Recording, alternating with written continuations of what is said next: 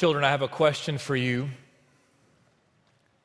Do you ever ask your parents questions about God?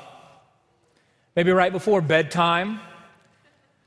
You ever come up with questions, questions that they don't really know how to answer? Questions like, Where is God? Have you ever asked that question before? You ever wondered, like, where is He really? Like, is God up in heaven? Maybe, maybe is God like standing at the gates of heaven? Is that where He is? Or maybe you, you've asked your parents, like, maybe is God sitting on a big chair made out of gold? Is that where God is? You see, we ask all kinds of questions as children, and children ask the best questions. And some of those questions, if adults are honest, you know what the answer is? I don't really know.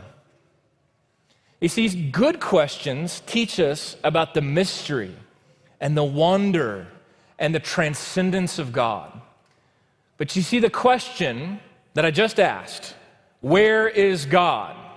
You see, that question doesn't teach us about the transcendence and mystery of God.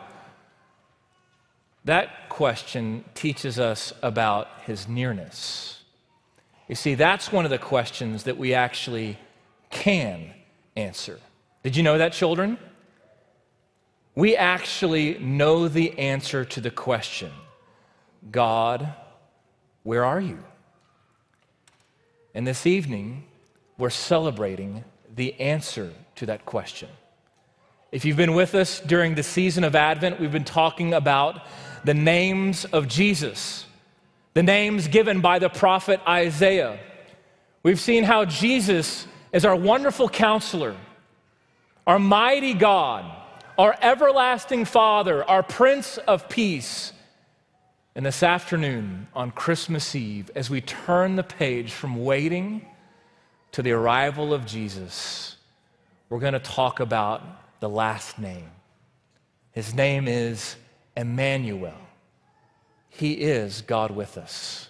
So please stand if you're able for a reading of God's Word.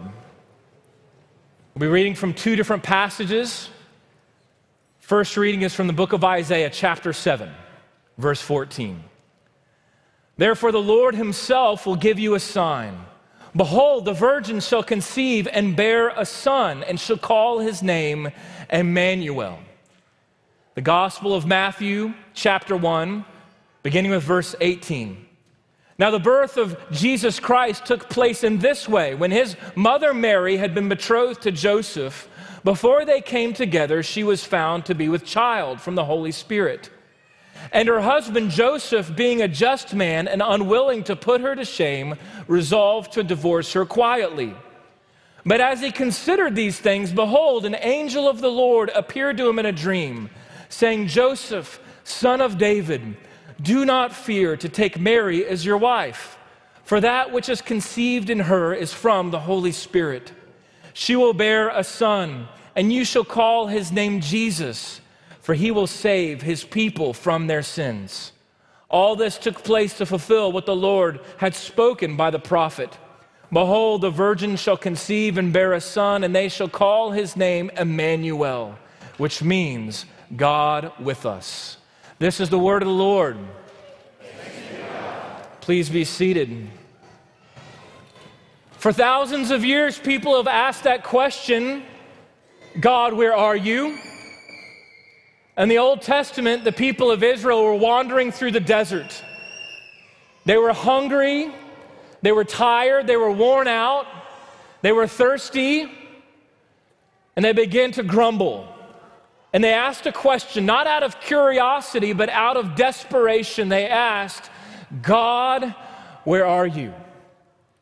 And thousands of years later, God answered that question. He answered that question by giving his son a name, a name above all names, the name Emmanuel, which Matthew tells us means God with us. Where is God? God is with us in the person of Jesus Christ. This afternoon, very briefly, I want to tell you why that is such good news and the reason why we celebrate Christmas. Names matter. Children, do you know that your name matters? Your name actually means something, no matter what it is. Your name gives you identity, it tells you who you are, it tells you who you belong to. Some people's names actually have meaning. For example, my name is Paul. Do you know what the name Paul means? It means small. Did you know that? It's not a very good name for me. That's okay. My middle name is Russell. Do you know what Russell means? It means redhead. So my name means small redhead. Now, not everybody's name is very accurate in what it means. Sometimes we're named after people. For example, my daughters are named after some special people in a special place. One of my daughters is named after her grandmother and her great grandmother. My other daughter is named after her grandmother on the other side, and my third daughter is named after the great state of Georgia. Sometimes our names mean something. Jesus' name meant everything. And, friends, what I want you to see this afternoon as we celebrate Christmas is the name of Jesus did not just tell Jesus who he is, but the good news of Christmas is that the name of Jesus tells us who he is. And who Jesus is is good news. I wonder have you ever felt like the people of Israel who wandered in the desert? I think for all of us this year, we have all felt like we've been in the middle of a desert.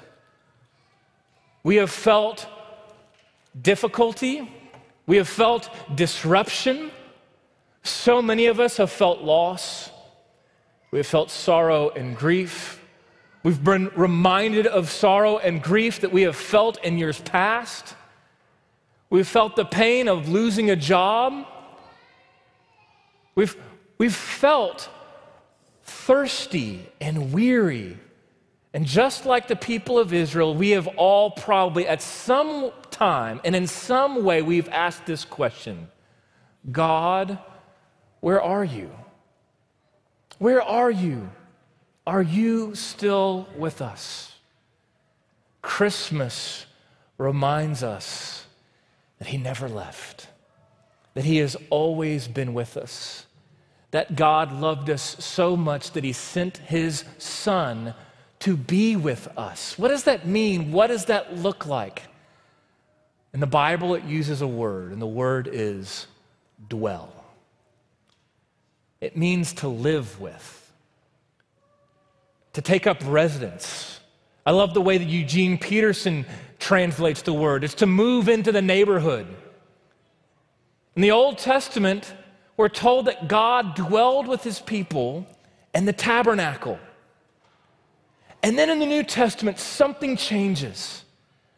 No longer did God just live in a tent and then in a temple. He wasn't just confined to a building, but in our first reading in the Gospel of John, something amazing happens.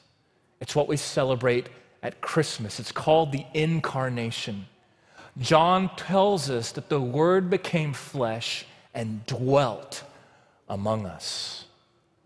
At Christmas, we celebrate that Jesus lives with us, He dwells with us, He abides with us.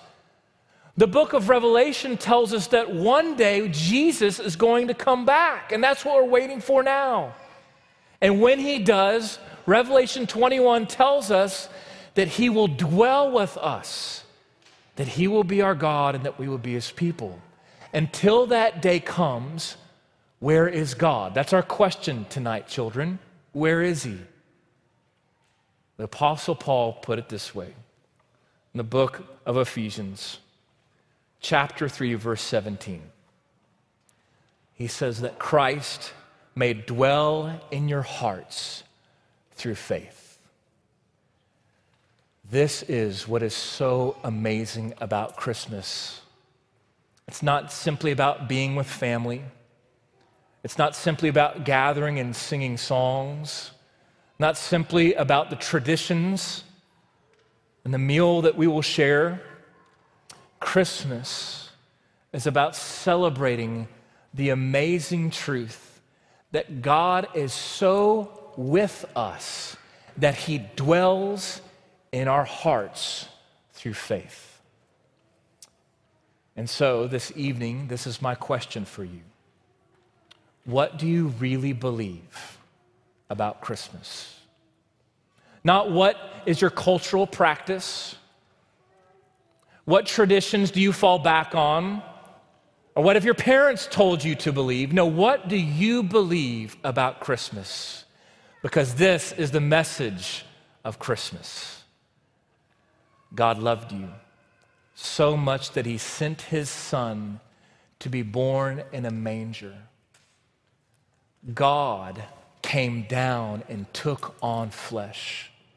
He was born as a baby so that 33 years later, he would die as a man, as a servant in your place, so that all who call on his name, Emmanuel, which means God with us, all who trust in his name would have life and the forgiveness of their sins.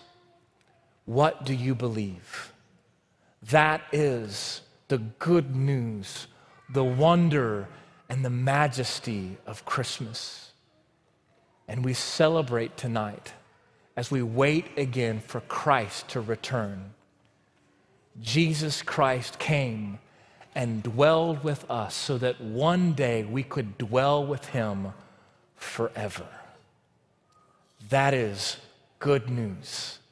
And that is why we celebrate Christmas. Let's pray. Father in heaven, thank you for this wonderful gift, the greatest gift that we could ever receive. I pray for all those who are here this evening and all who are watching online that you would send your Holy Spirit to work in our hearts that we might receive this gift. I pray specifically for those tonight who have never received this gift that you would illuminate the darkness of their hearts and give them faith. And I pray for those of us who have received this gift, but we don't quite feel that we have it this year. Just like the people of Israel wandering in the desert were asking, Where are you? And I pray that you would remind us once again that you are with us. You're with us in your Son, Emmanuel. Be with us now as we sing, as we celebrate. Would you remind us of this great gift that you've given us and the great gift that is to come when your Son Jesus comes again? Dwell in our hearts, we pray, through faith. In Jesus' name, amen.